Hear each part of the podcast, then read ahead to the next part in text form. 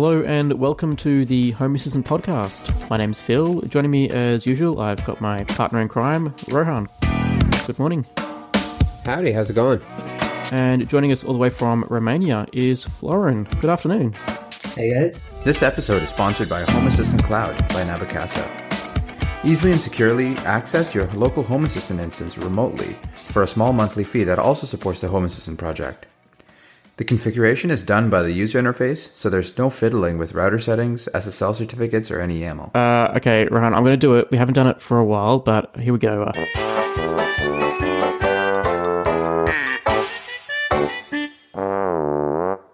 what has the uh, Internet of Things been broken this week? And I think the biggest one to come out this uh, past couple of weeks is Best Buy is closing their Insignia range of devices.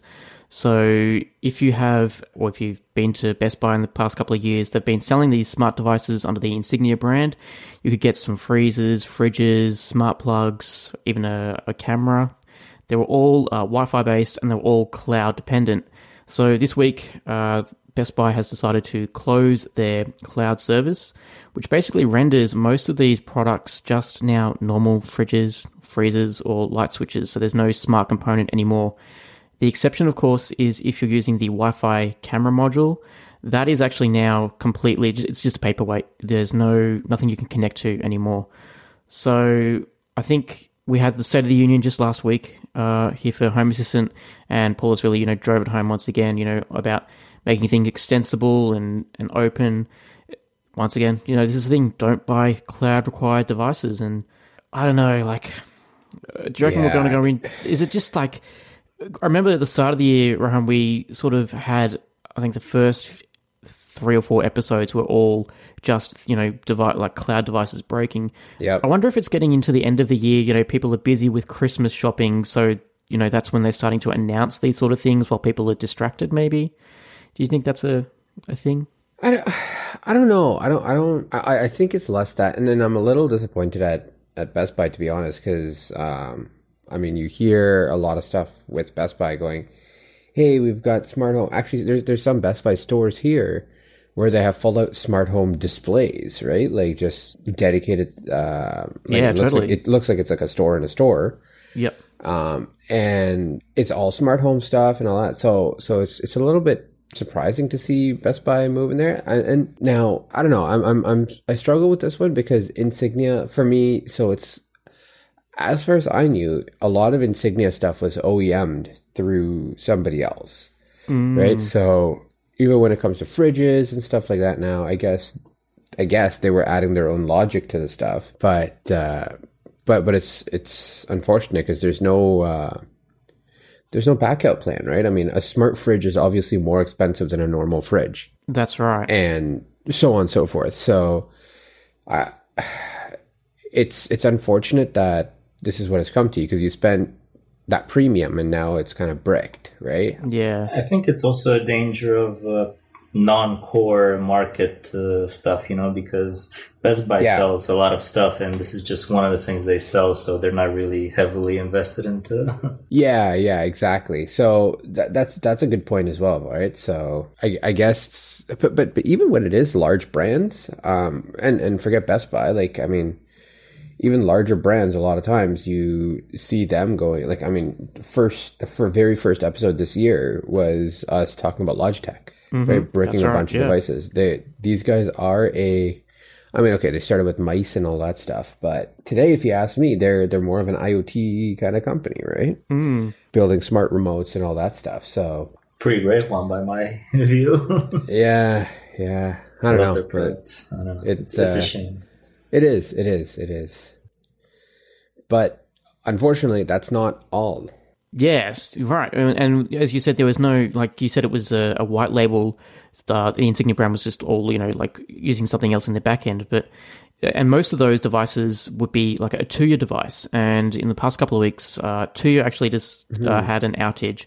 So if you have any, uh, there's uh, so many brands there in each region. You know, basically, if you go and you've got a, a Wi-Fi smart switch or something, it's a good chance that it's actually going to be a Tuya rebranded device.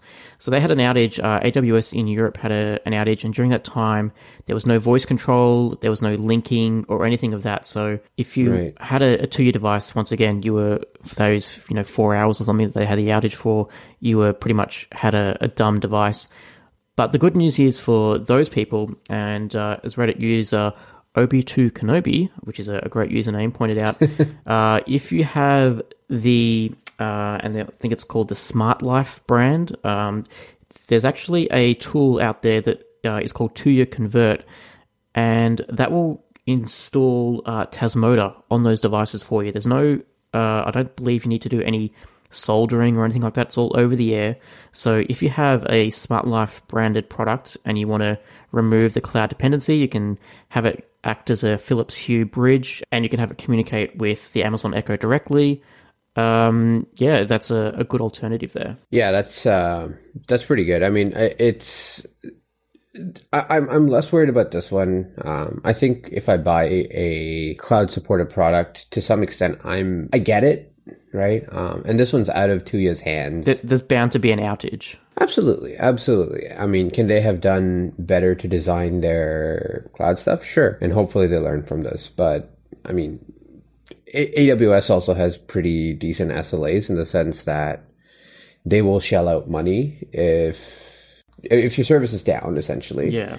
Yeah, but I, I would hope that Tuya learns from this and kind of spreads it across rather than just in Europe. Yeah. Have different availability zones and have different, you know, whatever, right? So.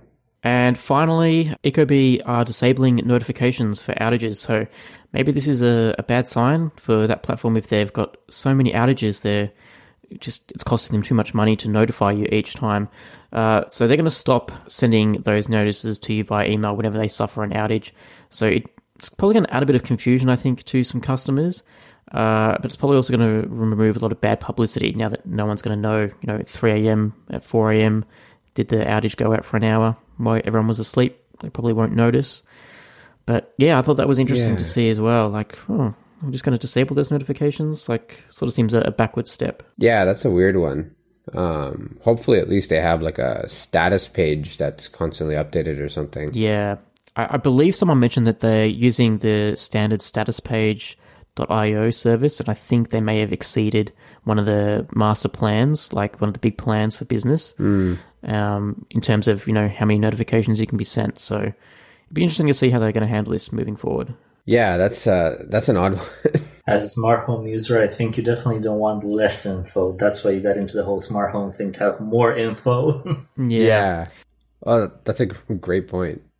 And the last thing you want to do is reset the whole device thinking, what have I done wrong? Why isn't it working? To find out that, oh, it's because their cloud services are down and now I've got to, I've already reset it, so I've got to go and reset it again. Yeah, yeah. But let's talk about something a little more positive now, Phil. Um, Happy times, happy news. That's right. That's right. That's right. So Home Assistant had its second State of the Union meeting in Amsterdam. So there was a ton of stuff to talk about. First of all, it, it, it's funnily enough, it's this is kind of like the global world, right? So it's the first time uh, Pascal and uh, Paulus got to meet each other. Yeah. So that was, uh, I thought that's kind of funny.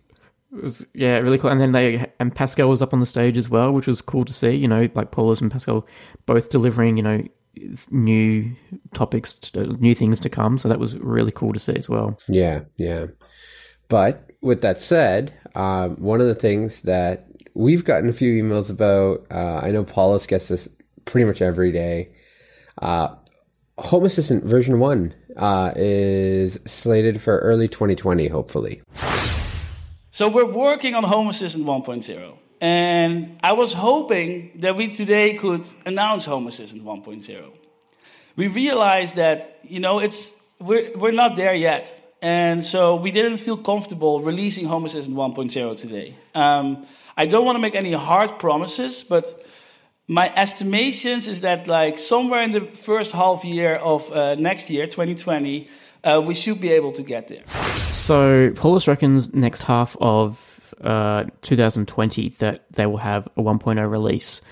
What do you guys think about that? Good. I mean, it's it's I know there's a lot of effort that needs to get done between now and then to get it. So Yeah. if he's if he's confident about it, and, and I mean we've we've had this conversation, Phil, with him both on and off the record about 1.0, um, and and exactly what he said in that clip is basically exactly what he's told us too, right? It's it's look if it's if we're going to label something one dot something, it has to be usable, right? Yeah. For for the masses.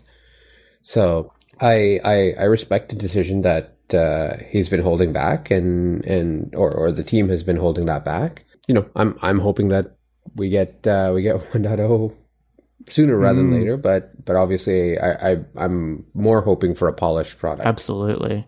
Uh, I think the main difference between uh, 1.0 and uh, points before this is YAML. I think uh, uh, in the past few releases, I've been using less and less YAML. So I think if they get it to the point of almost no YAML or no YAML uh, for most users, then that can be considered 1.0. Mm. And I think that's Yeah. been something that they've been aiming for. So that'll be interesting to see. Yeah, I think I think it's going to be a combination of YAML and I'm, I don't want to say no breaking changes, but far fewer breaking changes. Yeah. Um, I think I think they want to standardize everything, get get everything in that right direction, where platforms are all built a certain way and stuff like that. And I know I know I, I believe there's still some older ones that are still you know still need to be converted to kind of the newer models using whatever specific categories, right? So I, th- I think once once that effort's done, I think I think they're pretty well off. Mm. All right. Well, something that was I thought was really cool in the announcement was that Home Assistant now supports 54 languages, including right to left. So Home Assistant really is going global, and I always. I always sometimes when I have having those shower thoughts, I think you know, as an I only speak English, so I only get you know the English version of the internet. So I can only imagine how many other communities and all that there are out there of Home Assistant, you know, in other languages that, you know, I just don't get to experience because I don't speak the language on the internet. So really cool to see that 54 languages are there. Yeah, if I remember correctly, in the past, there's been uh, during some of the uh, October hackathons, there's been there's been language support that's been added, Yeah. and and it's that's but 54 is pretty amazing. That's that's quite a few. Yeah, so I think in just in the last uh, Hacktoberfest, they did a really big push, and I think most of the front end can now be translated. Um, before there was like you know random strings here and there that couldn't be translated, but I think there was a big push uh, in the last October to really just get as much translated as possible. So really cool. yeah, clean a lot of that stuff up. Yeah. Yeah. A lot of people know this, but a lot of people have also been asking uh, for an official Android app. That is now in beta. Um, so right now it's it's only a web view, but hopefully there'll be quite a bit more that's coming. Florin, I think we were talking uh, offline before, and you were saying that you have installed the beta. Is that am I, was that right? Yes, works beautifully. I mean, yeah, it doesn't do for now anything extra than the previous web view, but uh, it's easier to manage. You can use a different browser as a default without having some ridiculous icon because of Chrome and stuff. I mean, Yeah. uh, it it gives you more flexibility. I enjoy it being an app. Yeah, yeah, I'm really excited to try it out. Yeah. And I guess on the same vein, uh, the iOS app is coming out of beta. I think Rohan, you've been testing the new version, the I think it's 2.0 of the of the iOS app that's got Siri support and all that. Yeah, I've been using it pretty much since day zero, since the day it came out, um, or like maybe a day or two after. Um, I love it. I love it. Um, and, and I've said this time and again, I think it's fantastic. Um, and between the, I guess, uh, Robbie, uh, was calling it like the 1.5, right? Which was kind of like the halfway, uh, release. And then, and then, uh, the new generation of the beta app, which is a 2.0. Um, between then, there's been quite a bit more stuff added. Um, I don't use most of it, to be frank, but uh, I think some there is some cool stuff that actually detects kind of.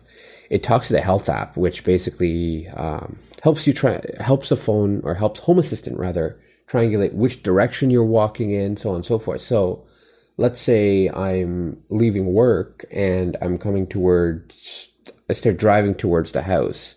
Now, Home Assistant itself can know that I'm driving that direction. So based on that, uh, you can make a little more intelligent automations, things like that. Yep. And are there other ways to do it? Absolutely. But I think I think it's cool that you have that level of granularity. Um, and and if you don't want that, just don't give it the permissions. Right? It's fine. and and you can still give it just location permissions, and it's fine. But uh, I don't know. I, I I just thought like the little things like that were were huge uh, improvements in the iOS app. And I think it'll probably even be out by the time this episode is out and the new release is out. So it's very close to being officially launched on the App Store. I'm just waiting for Apple approval. And and shout outs to Robbie and the team that have been kind of building this out. So thank you. Mm, definitely. You know, there's some more good news that came out of uh, the State of the Union. Um, Frenck, uh, who everybody knows and loves, uh, joins Nabu Casa. Frenck have written on his website, if I could describe my dream job, I would be being a full-time open source developer, helping the world to become a better place for dedicating my time, knowledge to create innovative open source software, allowing everybody to uh, uh, allow everybody on this earth the privilege to enjoy things for free. Yeah, uh, well, Frenck, uh, I will say welcome to Nabu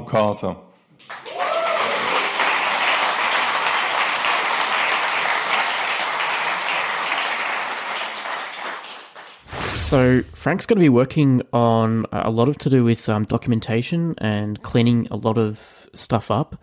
So I think having a, a, dedicated resource on that is going to be great to see. And and that's fantastic. I mean, Frenck has given back to the community so much, and I mean, whether you realize it or not, you're probably using one or two things at least that Frenck has built out in Home Assistant. So. Uh, mm-hmm.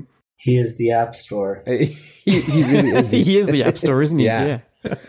Yeah, yeah. So uh, he's, uh, I mean, I mean, I can't say nicer words about Frenck. I mean, the guys, the guys put out so many awesome uh, integrations and so on. So um, I mean, I'm I'm happy for Frenck. So yeah, and congratulations, Frenck, if you're listening. Yeah, absolutely, definitely. Um, all right, and so here is one of the shocking ones from uh, the State of the Union. Home Assistant is teaming up with Stanford University to integrate a new private assistant called Almond. So Almond is basically like a you know an Amazon Echo, Google Home sort of uh, competitor, I could say, uh, but it's designed to run mm-hmm. either in your own private cloud, so uh, an instance, you know, a server running on the internet in your own you know infrastructure, or it can even run, you know, if you've got a a nice big computer or home lab at home, Rohan, this would be you. Yeah. Uh, you know, that you can run. There's basically three parts, and so I could go ahead and try and explain those three parts, but here's Paulus who's going to just explain all the moving parts and you know the how they integrate now with Home Assistant. With Almond, um, there's three different parts. There's the App Store, which kind of have like the different skills that can be added uh, to Almond.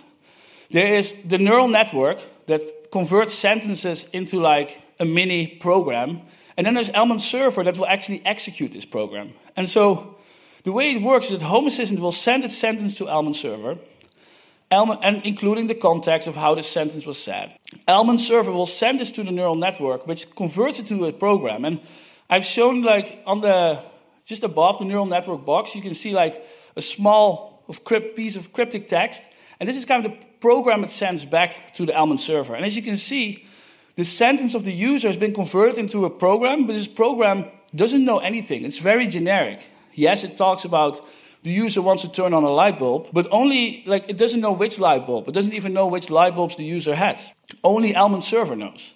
So Almond Server will take this program, it will see which skills are referenced. Any skill that is not available, it will download it from Thingpedia. These skills can go to the internet to fetch extra data for you. It can go to the New York Times or other news sources, Twitter. And then all these things uh, Almond Server will use to generate a response and send it back to the user. And so, Almond Server, you'll have three different ways of running Almond Server. There's a Hass.io add-on. You can use a local installation, and you can use Almond Web, the hosted version by Stanford. And then the neural network, which is pretty heavy to run. You can either run a local installation, or you can run a version hosted by Stanford. This is going like this is really cool, and I, I do like that they somehow managed to keep this mm-hmm. under wraps. The ability for people to start customizing their own smart assistant. I know with my Amazon Echo, there's you know I would like to be able to have more granular control. I know there's routines or whatever the equivalent is in uh, Amazon Echo Yeah. for me to be able to customize those voice commands, but to be able to really have a, a full control and not necessarily have to give up my privacy to Amazon, it's yeah, really exciting. Yeah, it's it's it's actually kind of cool because I'm I'm looking at the website right now, and uh, so they, ta- they talk about programmable uh, notifications, right? So I mean, one of the one of the examples that they give is, "Hey, alert me when the price of Bitcoin is below thirty six hundred dollars," right? And and then it actually goes out and it goes, "Okay, notification from uh, so you know, let's say some time passes." So notification from Cryptonator, okay, the price of Bitcoin is 3500 514 blah blah blah.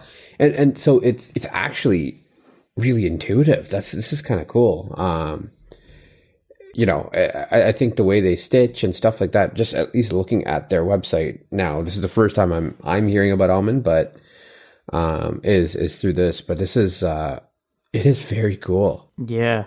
I, I would I would replace this with my Amazon Echo or so or whatever, right? So I love the idea of being able to define your own wake word without calling a company every time. Oh, Yeah. yes. Absolutely. Yep, Imagine, like, yep, Rohan, yep. a world where we wouldn't have to be careful what we say. right? Yeah, like, where yeah, we could exactly. just say names and not have to worry about, like, needing to edit it out later because we're going to activate so many devices. and uh, and at least yeah that that'll be nice. Well, well, I think I think what'll make it harder is with Almond. I mean, we might say somebody's name. So let's say let's say let's say I name my assistant Florin, and every time I talk to Florin, hey Florin, and it's gonna be. Yep. That's true. But no, this is uh, this is definitely very interesting. Yeah, and I think on the same vein, um, and based on this, you know, almond natural language sort of thing that they've they've done, Home Assistant's really going to take it to the next level. And I- I'll let Paulus describe this one too, because this could be a way for, uh, and what we were talking about before, to sort of start removing the reliance on YAML a bit. So now when you are, this is the automation editor. So when you open the automation editor, we'll see a new dialog. And in this dialog, we offer you to like, hey, just describe in a sentence what you're trying to achieve.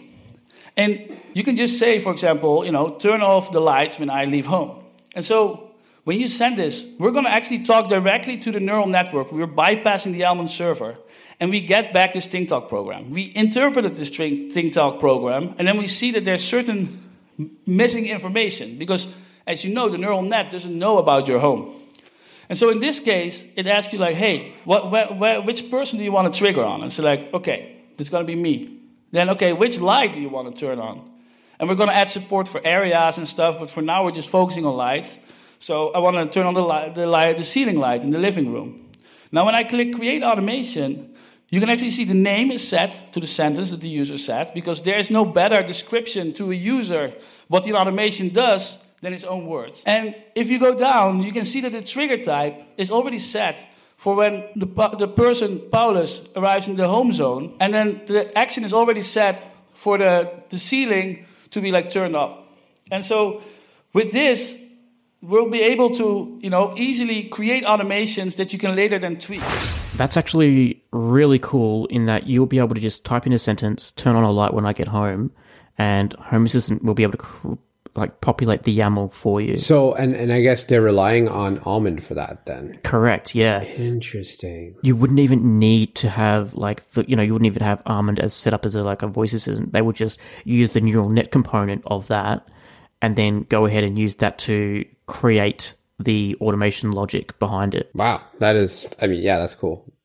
Right? There's just no no no no nicer way to say it. it. That's amazing. Most of the time, when you want to do an automation, it can be uh, enunciated quite simply. I mean, just turn on the hot water if it's more than 27 degrees and so on and so forth. I mean, it's something which you can easily say in a sentence what you want, and it's not that difficult to process. I think it's basically a bunch of if clauses, but if it can do Yeah. all the syntax for you, it's perfect. Yeah. Well, that's it, right? Like, if you think about trying to design an interface to create these automations, like you've got Node Red where you have to click and drag lines and all that into different nodes. You've got, or the current automation editor, we've got a series of drop downs and all that, and you have to select the device that you want it to happen and put in all the conditions and stuff. Yeah. the fastest way really is this, right? Like just type in what you want it to do and let Home Assistant try and, you know, pre-create as much as it, as it can for you. Like it's genius. Yeah. I think I think for me at least building automations is one of the more painful tasks in, in any smart home platform. Yeah, right? exactly. Whether- yeah. and, and and to your point, Phil, that's kind of across the board. Whether it's Node-RED or using the YAML automation tool, or you're using the the web one or AppDaemon or whatever, it's just automations are painful, right? Yeah. Um, so so I think I think this is a great step forward, and, and and I think if they can pull this off, this would be amazing. Yeah, I'm really excited to have a proper play with this and just type out what I want it to do. Mm-hmm. I think it's also useful for best practices because sometimes you might want to do an automation and there are several ways in which to implement it and you don't mm. necessarily find the best one, but you find something, whereas this one could already know what the best one is and use that. That's a great point, actually. Yeah, and start creating uh, consistency as well, so that you know it's easier to share, and people that are sharing the same thing sort of you know start having the same sort of layout to their automations as well. Yeah. Hey everyone, I just wanted to take a minute to talk about the Eufy Video Lock. It's a smart lock that's really easy to set up with just a Phillips screwdriver and no extra drilling. It's got a keyless entry, so you don't need to worry about fumbling with the keys when your hands are full. Also, you don't need to worry about handing out extra keys when you're in a pinch, your kids losing them, or people copying the key and passing it around to each other. Something else I like about the Eufy Video Lock is that it has a camera built in and it works as a doorbell as well. Personally, I think the Eufy Video Lock is great for apartments or cottages where you can't necessarily add extra holes for a video doorbell. My favorite part about it, though, is that there isn't a monthly fee and your recordings are locally stored, so you don't have to worry about someone else owning your doorbell data. You can find it on Amazon, or if you want to know more, search Eufy Video Lock, that's E U F Y Video Lock, or visit eufyofficial.com slash videolock to see how you can gain complete control of your door. Yeah, I mean, there might be. I mean, there's always more than one way to skin a cat, right? So, in mm-hmm. in to, to your point, Florin, there might be, you know, I achieve the one automation when ten steps, and you might be able to do the same thing in two, right? So, whereas you know, obviously, that is more efficient. So, um, that's that would actually be pretty. That I, I didn't even think of it from that lens. That's a great point. So. Let's uh, let's kind of digress a little bit and talk about uh, 0.102 and what's coming out uh, in this release. So a couple of new features. So there's a new way to link integrations with HAS and OAuth 2. So what that means is if there's integrations that use OAuth 2, it's really easy for it to actually plug in uh, with Home Assistant now. See, account linking, there's a problem because a lot of uh, providers, a lot of brands, because API is like an afterthought, it means that like you can only link or get the data from a cloud API. And the most uh, popular way of integrating cloud APIs, there's like a standard, it's called OAuth 2. And OAuth 2 is a great standard for security-wise, but it's not great for a decentralized setup as Home Assistant has, where everybody runs their own installation. OAuth 2, if you want to use it today with, for example, Fitbit, it requires you to create a developer account with Fitbit. Then you have to edit configuration.yaml to enter like some data about your developer account in Home Assistant. Then you have to also make sure that your Home Assistant installation is externally accessible so that Fitbit can redirect you back once you're authenticated. And this sucks because this pretty much, based on the simple mode that we described earlier, this would exclude anything that uses OAuth 2. And you know, just to give an example of a big company that uses OAuth 2, it's Google, right? So if we would want to integrate your Google calendars into Home Assistant, it wouldn't be possible in simple mode. And that'd be like, nah, that's stupid. So we came up with a solution. And the solution actually had multiple steps. The first step is that we wrote documentation on how to create Python libraries that talk to OAuth 2 servers. Because the handshake, the authentication, there's some work needed there. And once that was in place, we actually created a new helper in Home Assistant, including templates, so that people could easily add these helpers to their integrations to allow OAuth 2 account linking. And this is great. So, but this actually allows users only to do still the local one. So you still have all the problems that we uh, described above. However, then we now added a central cloud account linking service. And so with this service, we have actually created developer accounts. We have uh, made an set up an external accessible URL, and we will route authentication tokens from the initial linking back to your instance. And this means that once you authorize, after that, your instance will talk locally uh, to the servers in the cloud. Um, and the, account linking service is no longer necessary until you need to refresh authentication. Um, and this account linking infrastructure is very important.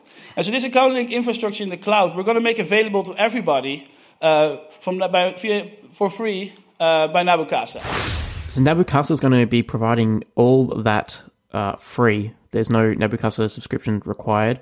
So, basically, they'll be like the man in the middle that will just accept those OAuth tokens, which is actually really smart and it sort of reduces the need for people to have to expose ports on their router and all that. So that's really cool. Like, great idea. Yeah, yeah. So if you use the Somfy component today uh, in 0.102, that'll actually be the first component to to ship with this uh, with this integration. Yeah. Also, something that's really cool is a new scene editor and scene services. So Paulus announced this at the State of the Union. Basically, it's really cool. So you get two new services in Home Assistant uh, if you want to do it programmatically. So I think Paulus had the, the great idea about the notifications. So like just being able to set up your house as you have it, like as you want it, and then being able to call, all right, create scene, and it creates a new scene based on the states in what your lights are right now.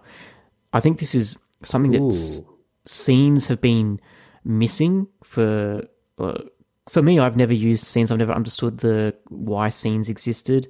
It, not only in Home Assistant, but in all other platforms. I, I, I get the appeal of it. You know, having everything at the right state and stuff. But creating scenes in Home Assistant was uh, a pain in the bum, yep. to put it lightly. Yep. But now, just being able to, you know, set all the lights up. You know, I want this light green. I want this light red.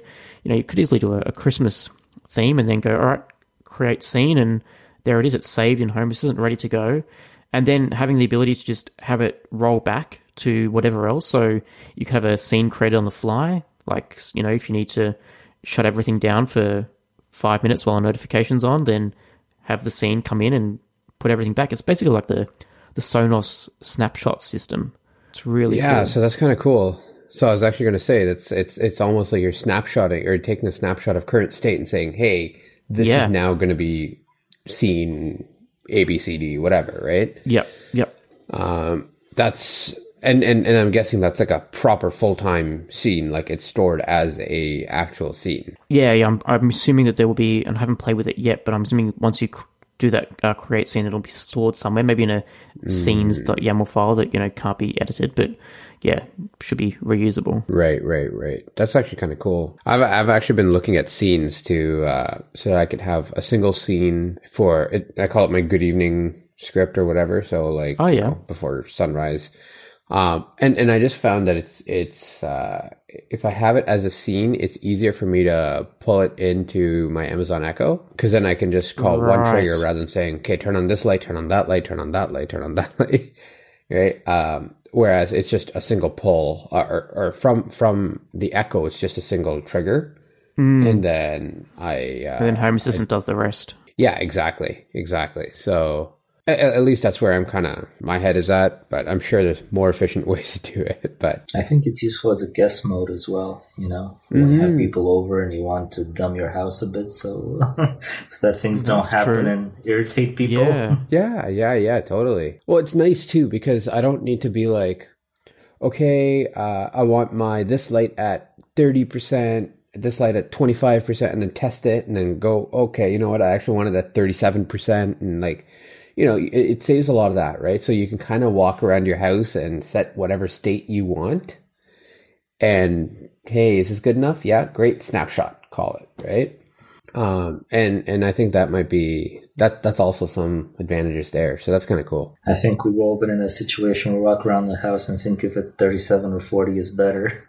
Yeah, yeah, yeah. it, it, honestly, honestly, Florin, I've, I've, as I was setting up my whole good evening script thing that I was talking about, that was actually something I was doing, and I was like, okay, let's try 30, mm, 35, okay, 40. Oh, too much. Okay, go back to 35. and and it's like it's it's. I, I know I know it sounds really silly, but uh, I'm, I'm telling you because I've been there. And uh, but yeah. So some other noteworthy updates: device automations. So it's a bunch of love that's gone into that. So a whole bunch of new device support um, has been added to the automation builder. Uh, we're talking about that. We're talking about uh, conditions and triggers for fans, climate, locks, vacuums, and so on. So that's that's great to hear. And if you are using the Amazon Echo, there's actually been a whole bunch of improvements done around media players from that are exposed by Home Assistant. So you can do things uh, like seeing uh, like the state of playback reporting, and I think there might even also be the ability to control playback. I haven't tested it myself yet, but it would be cool if you know you've got some obscure local area controlled only media player receiver something and now that's exposed to the Amazon Echo via Home Assistant, you can actually have complete control over it as if it was like a, you know, like a Sonos device or something like that. So that's really cool that Home Assistant is now being able to bridge the gap as well. Yeah, no, that is that is very cool. So so Florin, I mean, let's uh let's kind of talk about you. Hey. Hi. T- tell us a little bit about yourself uh, and kind of your your home automation journey. Well, it started uh, a lot recently than uh, a lot more recently than uh, for other people that have been on your show. Only about uh, three and a half years ago, I I first uh, started using the service, which was provided by a telecom company here. It was um, they were offering a smart home hub that I later found out was simplified, reskinned Vera. You know. So yeah. Z-Wave and uh, worked pretty well. Unfortunately, their device support was quite limited because basically they sold like 10 products and those were the 10 products that you could add to the device, uh, which, uh, you know, in retrospect, I guess was a pretty good thing because it kept people from uh, messing with it too much, especially since it was a, a very underpowered sort of hub. You know, I think it had like, I don't know, 64 megs of RAM or something ridiculous, you know, like a, right. like a slow router, basically. Yeah. Uh, so I, um, I used that for, uh, for a couple of years and then, um, hearing about the fact that it was a reskin Vera, I was like, okay, let's get a full Vera and see what it can do. And uh, that was uh, that was a really cool experience. I loved it. It was it was a very good device. Uh, right up until it did something which I found uh, unacceptable, which was that it uh, my door sensor would sometimes not trigger, like maybe five percent mm. of the time, but it's the oh, front really? door. I know it's not a high tech security system, but that is like really not cool. And it was a known issue. You know, basically it um, uh, it was the way in which they handled the Z Wave network. Uh, just sometimes caused this sort of problem to appear. So I started mm-hmm. looking for um, for alternatives, and I came across my new religion, Home Assistant, last summer. right. Yeah, and uh, you know, basically, uh, at my at my work, I used to do a lot of things related to uh, integration. So when I found this platform, which basically integrates anything with anything, I was like, all right, let's let's give it a shot. You know, I um, I ran it uh, from the beginning on a on a VM uh, initially was in Hyper-V on Windows, which proved to be a poor choice because you can't pass through USB things in it. Mm. So I uh, I then went uh, to VirtualBox, which I've been using ever since then, and it's impeccable. I especially love the snapshot functionality, which dug me out of many graves uh, in which I had inserted myself with Linux. sure, sure. Yeah, that's really cool. So you're running that on a Windows server, and then having like a and then running the virtual. Yeah, I, I bought uh, I bought a used uh, uh, Windows desktop PC, just Windows 10, yep. not Windows Server, and installed VirtualBox. And uh, the decision was actually also to have it in uh, Windows because I I like Blue Iris, and it's a Windows only app for the um, yes for the cameras. Mm. Okay. I, I tried using some Linux things like uh, motionEye and stuff, and they were just uh, I, I couldn't get my head around doing everything I wanted to do with them. Whereas this one, you just you pay fifty bucks and you're done. It works perfectly. right, right. Yeah, and uh, I got around my house a little bit of uh, everything. Uh, so the whole the whole point of this actually the the reason why I started was uh, because we we had a kid on the way and uh, we started thinking about various ways in which we could improve uh, our lives uh, using these things uh, in this context. So Sure. initially, uh, the point was using um, uh, lighting that could be accessible from the phone because uh, when you're um, like let's say when the kid is sleeping at all hours of the day and night when they're uh, when they're very young, uh, you want to be able to modify these things without getting out of bed. You know, I mean that's uh, that's definitely a major thing because you move, the kid wakes up, chaos ensues. You know, so uh, so yeah, that was that was the initial thing, and uh, then uh, I just really got addicted to the whole uh, uh, data points that are offered by sensors. So I just started putting them all over the house. You know, uh, temperature sensors, motion sensors. Uh, although the motion sensors are a bit useless inside the house because we have two cats as well. So you know, Right. Yeah, there's always some motion going on. Yeah, so that the cats do trigger those motion sensors. Uh, for some situations, I just pointed them uh, at about uh, I don't know, like two meters high, so that Mm-hmm. uh, they can get triggered by opening a door or if an adult walks by, but Yep. uh, not by the cats or uh, yeah. And uh, you know that's uh, that's been what I've uh, been doing so far. Um, I actually also have a, a Raspberry Pi as well because uh, uh, one of the big things that I wanted to get done was uh, presence detection, and I just looked at various, many, many options that exist for this, and I I came across Andrew J. Freyer's exceptional monitor script, and uh, I've been using that on Raspberry Pi separate from uh, from the server because uh, it seems to work best with the Pi's Bluetooth. I mean, I had a Bluetooth stick on the server, but it was not as good. So um, I just installed it on Pi, and uh, I use it with a couple of uh, tile key fobs on our keys and uh, it, it works impeccably. I mean, it, it even uh, has a bit of a magic uh, feel to it for the kid because, uh, like when I'm at home with, with my daughter, uh, and uh, the the way the tiles work is that uh, they get uh, triggered uh, when you are sort of walking to the front door, like. A few seconds before you walk through the door, and uh, I can always say that, uh, "Hey, you know, mommy's home," just before she walks through the door, because I Ah, get the nice. notification. Yeah, That's funny. Yeah, uh, and uh, yeah, you know, there's all sorts of other things uh, uh, I got around here. I, I set up a tablet recently with uh, fully kiosk browser uh, because uh, since uh, my daughter's uh, three and a half years old, she can't read yet. So the uh, main uh, Home Assistant UI is not the, the best option for that, uh, obviously. Uh, so I set up uh, an account with floorplanner.com and uh, arranged the uh, plan of the apartment. And uh, uh, I actually really like that particular website because if you have a lot of IKEA furniture like I do, it has the actual furniture, like the exact ones awesome. in it. You just look look for it by name, you know? Nice. Nice. Yeah. So uh, so I set that up, and uh, it's been uh, it's been going really well. Uh, just uh, just one thing though, I really would have liked some option to use a clock on the tablet as a screensaver, and I have not been able to get that going uh, with it uh, both when it's charging and not charging because Daydream right on uh, on Android, it Yeah. um, it needs to be charging or docked. I think so. I use fully kiosk on uh, Amazon Kindle, and for the motion, I think because it's once again the Amazon's locked down. I think the only way like the motion detection works is it blacks the screen. It doesn't really lock the tablet as well. I don't know if you have the same problem. Um, and because I'm guessing that if it did lock the tablet, then it would go into you know like the default Android lock screen, and then you can't get a nice clock or anything like that. So I definitely could see, you know, it would have to be in fully kiosk, you know, a nice black clock that just scrolls around the screen or something like that. Yeah, I mean, they would have to offer it themselves, I think, in Fully Kiosk browser. I, I use a Nexus 7 2013 myself. but the reason being was uh, was that uh, it uh, it is the only tablet that I know of that has wireless charging, and this meant that I can mount it to a wall with zero holes, basically just Ooh. Yeah. Velcro nice. and tape, and uh, it uh, works really well.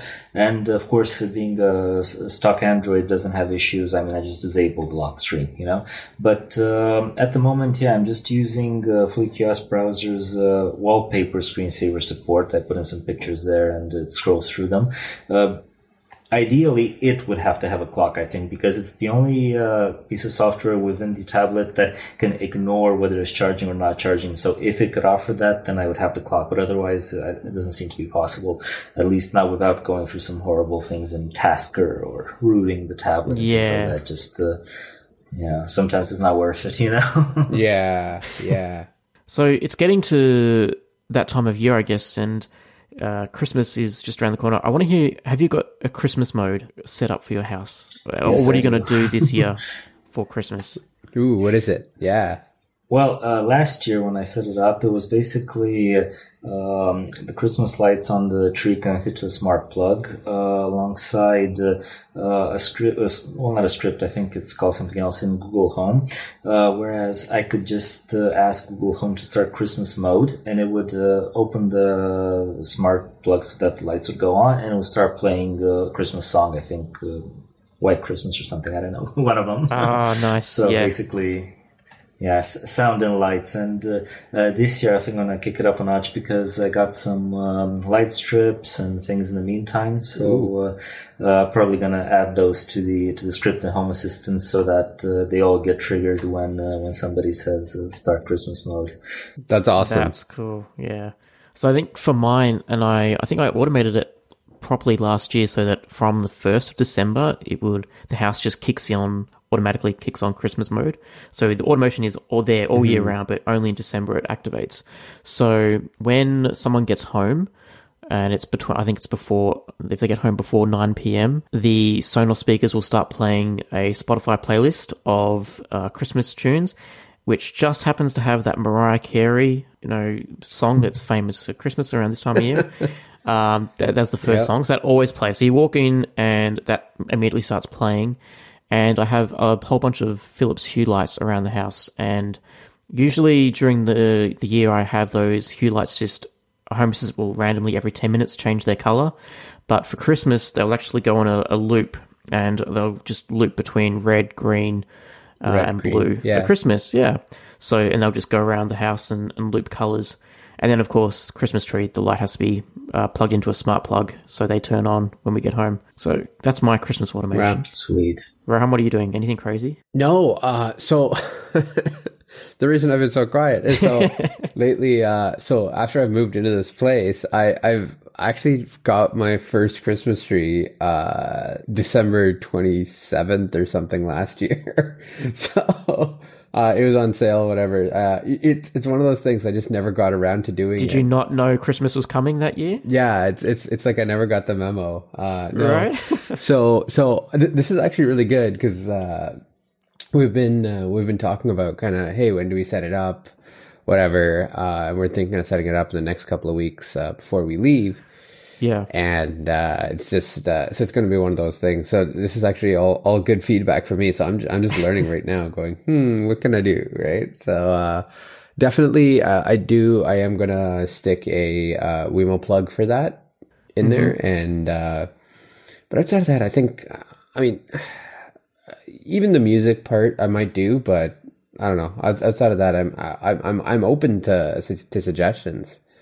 Yeah, well, if anyone's got any other suggestions for us, feedback at hasspodcast.io. Like, tell Rohan to jazz up his Christmas a bit this year. Give him some ideas. Yeah. Yeah, tell me to stop being so lame.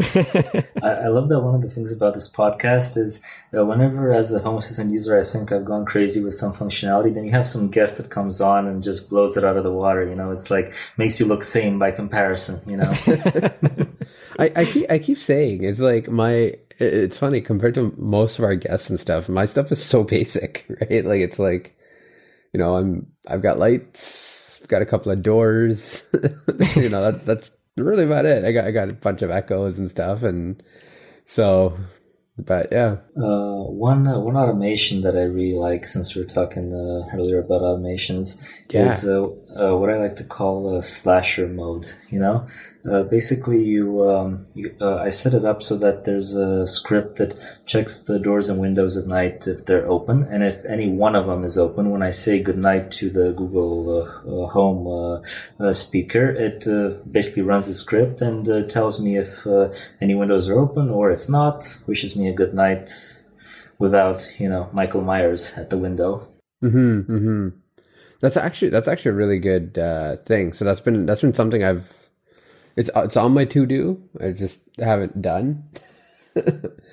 um, is is there is there something specific where you where you give that feedback back to? Um, I think so. For me, I, I mean, I'm using the Amazon Echoes, but uh, I'm assuming hopefully it'll be somewhat similar. I have to actually look into it, but like in terms of getting that state to say, "Hey," um, or, or is, this is open, blah blah blah, right?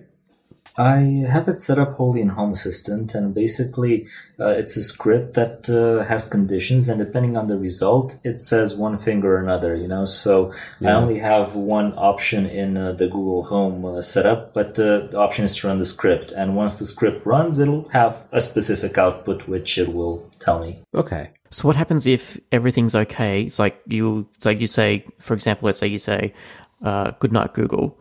Does the house say, you know, "Good night" back to you, and, and that means everything's okay? Uh, it actually says uh, uh, all your doors and windows are shut. Have a nice evening. Have a nice night. Nice. like. Okay. And if they're not, If they're not, it says um, that uh, it actually. Um, I set it up as a simple condition, whereas if, if any one of them that I'm monitoring is open, it tells me that one of your street windows or uh, uh, bathroom windows is open. So please Yeah. close it.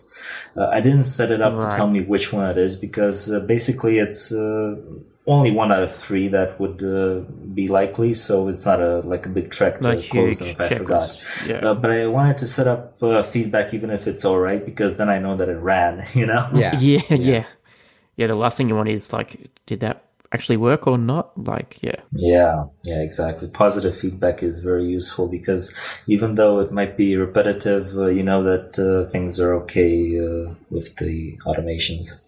Sure. Sure. And uh, one, one other one other script that I like very much is based on uh, presence. It um, as you enter the house, uh, if it so we have two uh, tile key fobs, and if any one of them is um, is triggered uh, that is inside the house, uh, all our indoor cameras turn to the wall, thus ensuring uh, very analog style privacy for anybody that might have uh, hacked them, because you never know, you know.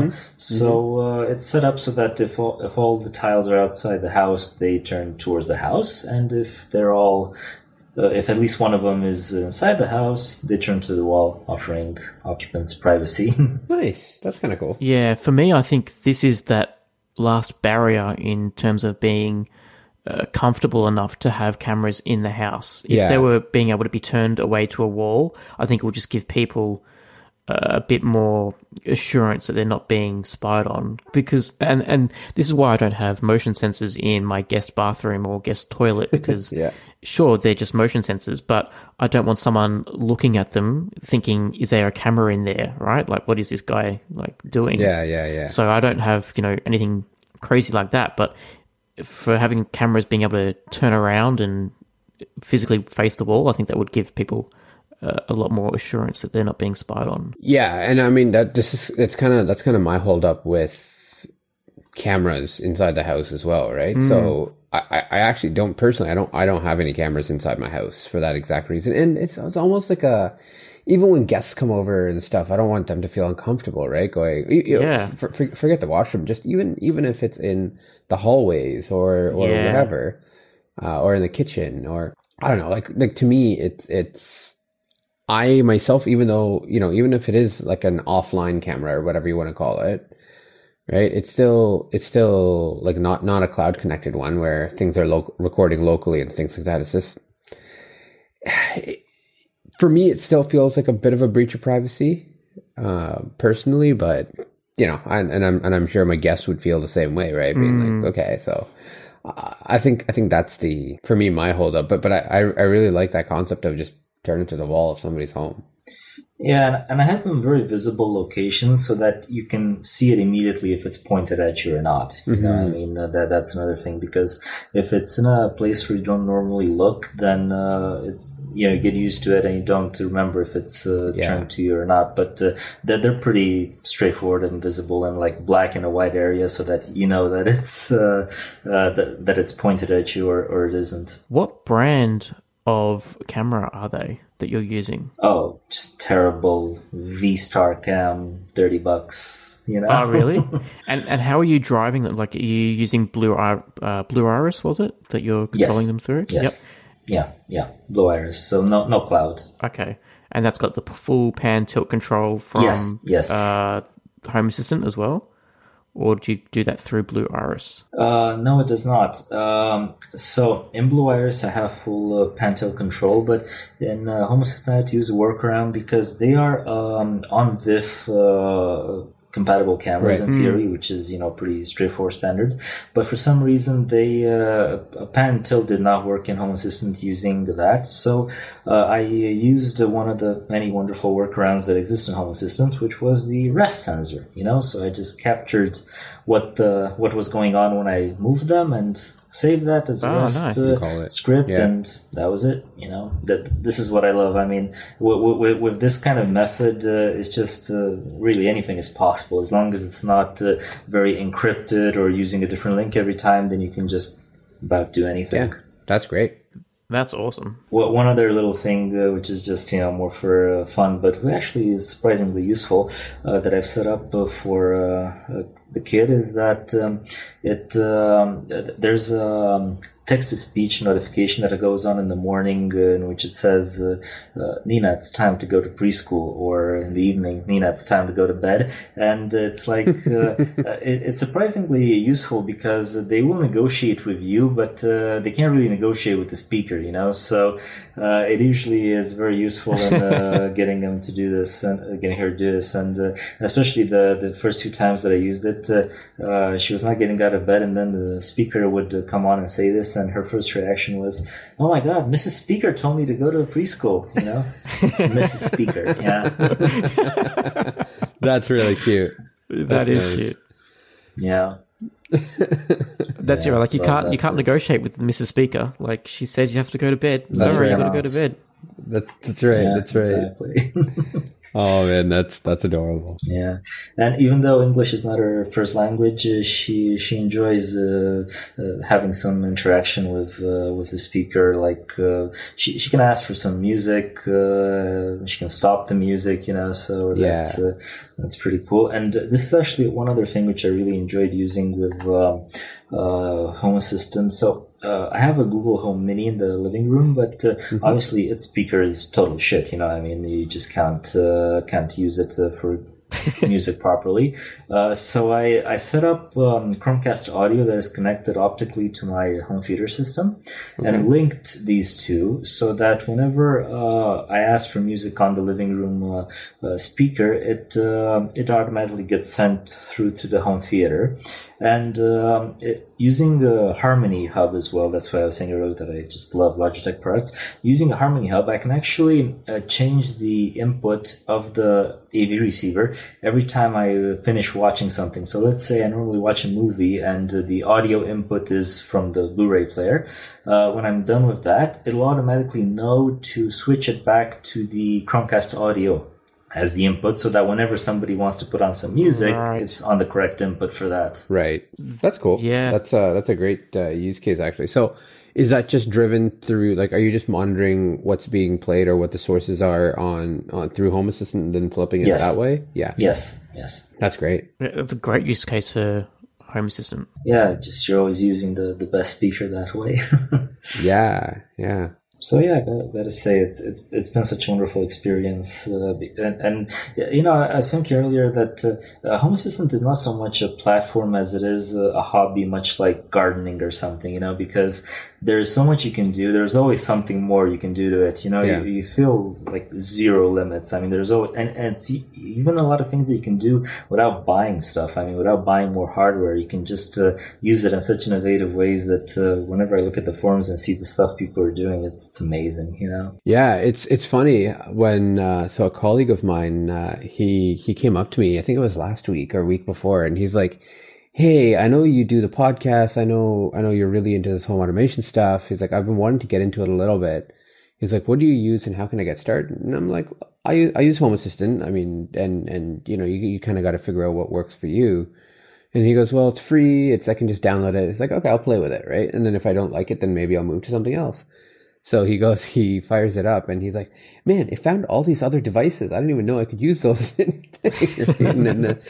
and uh, and yeah, and I was like, oh, "That's awesome." So he's he's uh, I think he's really enjoying it as well. But but to your point, Florin, it's it's one of those things where you you don't realize how much you can do, and then you start getting creative, right? And it's Yeah, like, exactly. okay, maybe what if I get this guy to talk to this thing to talk to right? And Yeah. and uh, Uh, one uh, one other thing which I really really love about Home Assistant is the ability to customize the UI uh, to an extent that it provides you a lot more information that you were not even aware you wanted or needed. Like I have a conditional uh, card in Lovelace that um, shows me uh, what.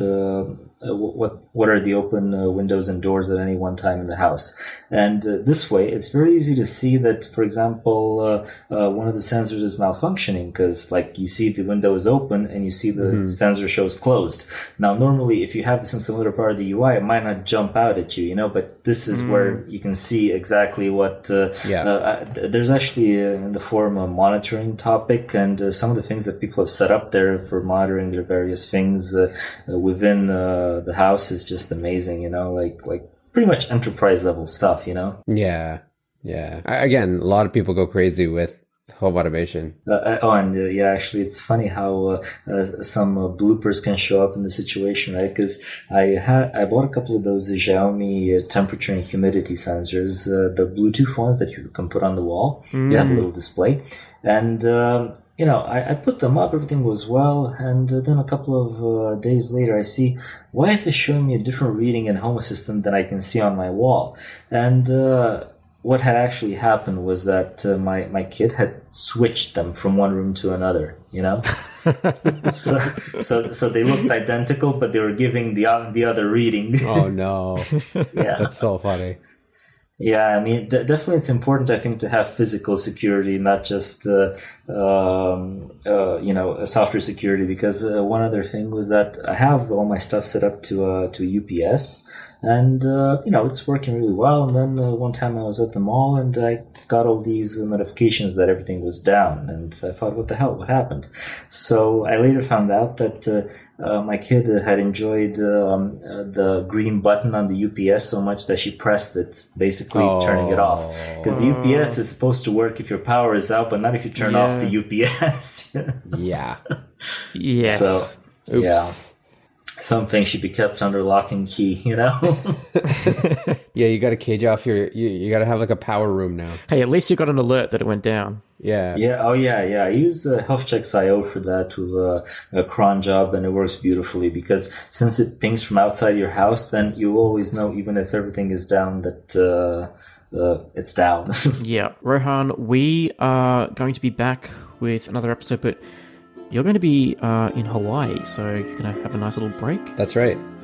That's yeah, right. so we'll be back. Normal, I think we usually come out just at the same time as the Home Assistant release, so I think our next episode will be a couple of days after the release. So don't stress, we're coming. We'll be we'll be there, uh, and I, I'm guessing that's going to be the last episode for the year as well. It's going to be pretty close to that Christmas time, so yeah. uh, yeah, we'll have one more episode in this. Florin, thank you so much for taking the time and, and talking about your awesome setup and having so much fun with uh, all your home assistant journey. It's been great. Yeah. Thanks a lot.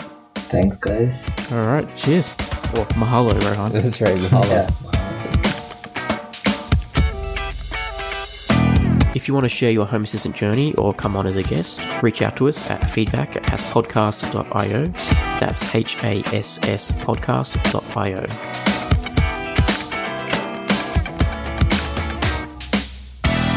The Home Assistant podcast is hosted by Phil Hawthorne and myself, Rohan Karamandi. For links to topics that we discussed today, check out our show notes on hasspodcast.io.